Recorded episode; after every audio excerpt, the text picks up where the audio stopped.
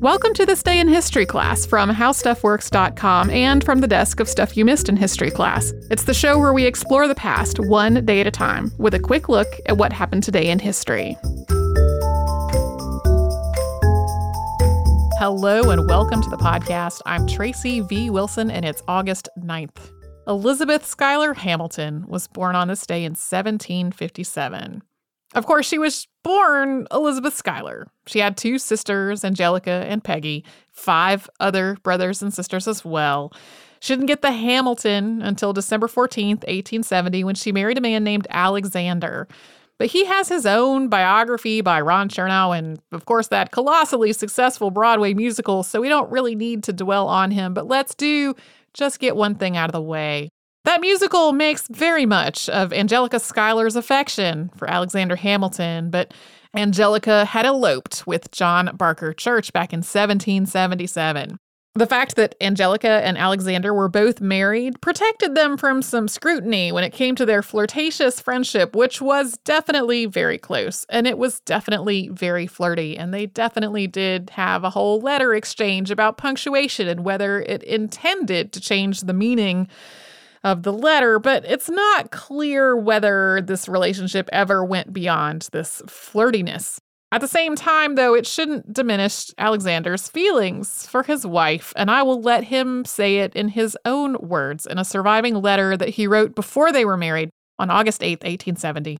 You are certainly a little sorceress and have bewitched me for you have made me disrelish everything that used to please me, and have rendered me as restless and unsatisfied with all about me as if I was the inhabitant of another world and had nothing in common with this.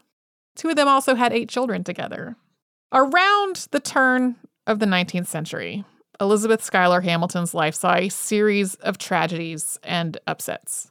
Her husband, in spite of that beautiful letter he wrote to her so much earlier, had a torrid affair and he wrote it all down and published it in 1797. Her sister Peggy died after a long illness in 1804. Her son Philip died that November in a duel. Alexander Hamilton died following another duel with Aaron Burr on July 11th of 1804, and Eliza's father died in November of that year. This would have been enough grief to crush any person, but Hamilton spent the rest of her life dedicated to charitable works, and she did this even though she had very little money of her own after Alexander's death. And she was now a single parent who still had small children to support. Her youngest had only just turned two when his father died.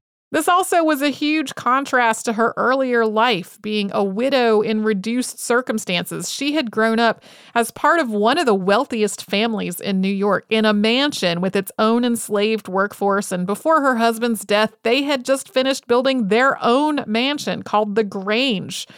She lost that to pay her husband's debts after he died and was only able to repurchase it later due to the generosity of others. But with two other women, she founded the first private orphanage in New York in 1806, and she worked with it extensively until 1848. This organization still exists today as Graham Windham, which serves thousands of children and families in New York every year. During her life, Hamilton had helped her husband with his own writing, including helping him to write George Washington's farewell address. And after his death, she recruited biographers to make sure that her husband's work as one of the founders of the United States was documented and recorded. She also hired clerks to keep his papers in order and to make sure to preserve them for the future record. She did destroy many of his love letters, making it, I think, very fortunate that I had that one to read from earlier in the episode. After 50 years of philanthropic service that followed the death of her husband, Elizabeth Schuyler Hamilton died at the age of 97 on November 9th of 1854.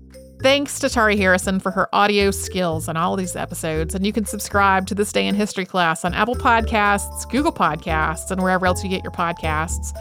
Tune in tomorrow for a 17th century victory whose record was either written down by or dictated to the losers.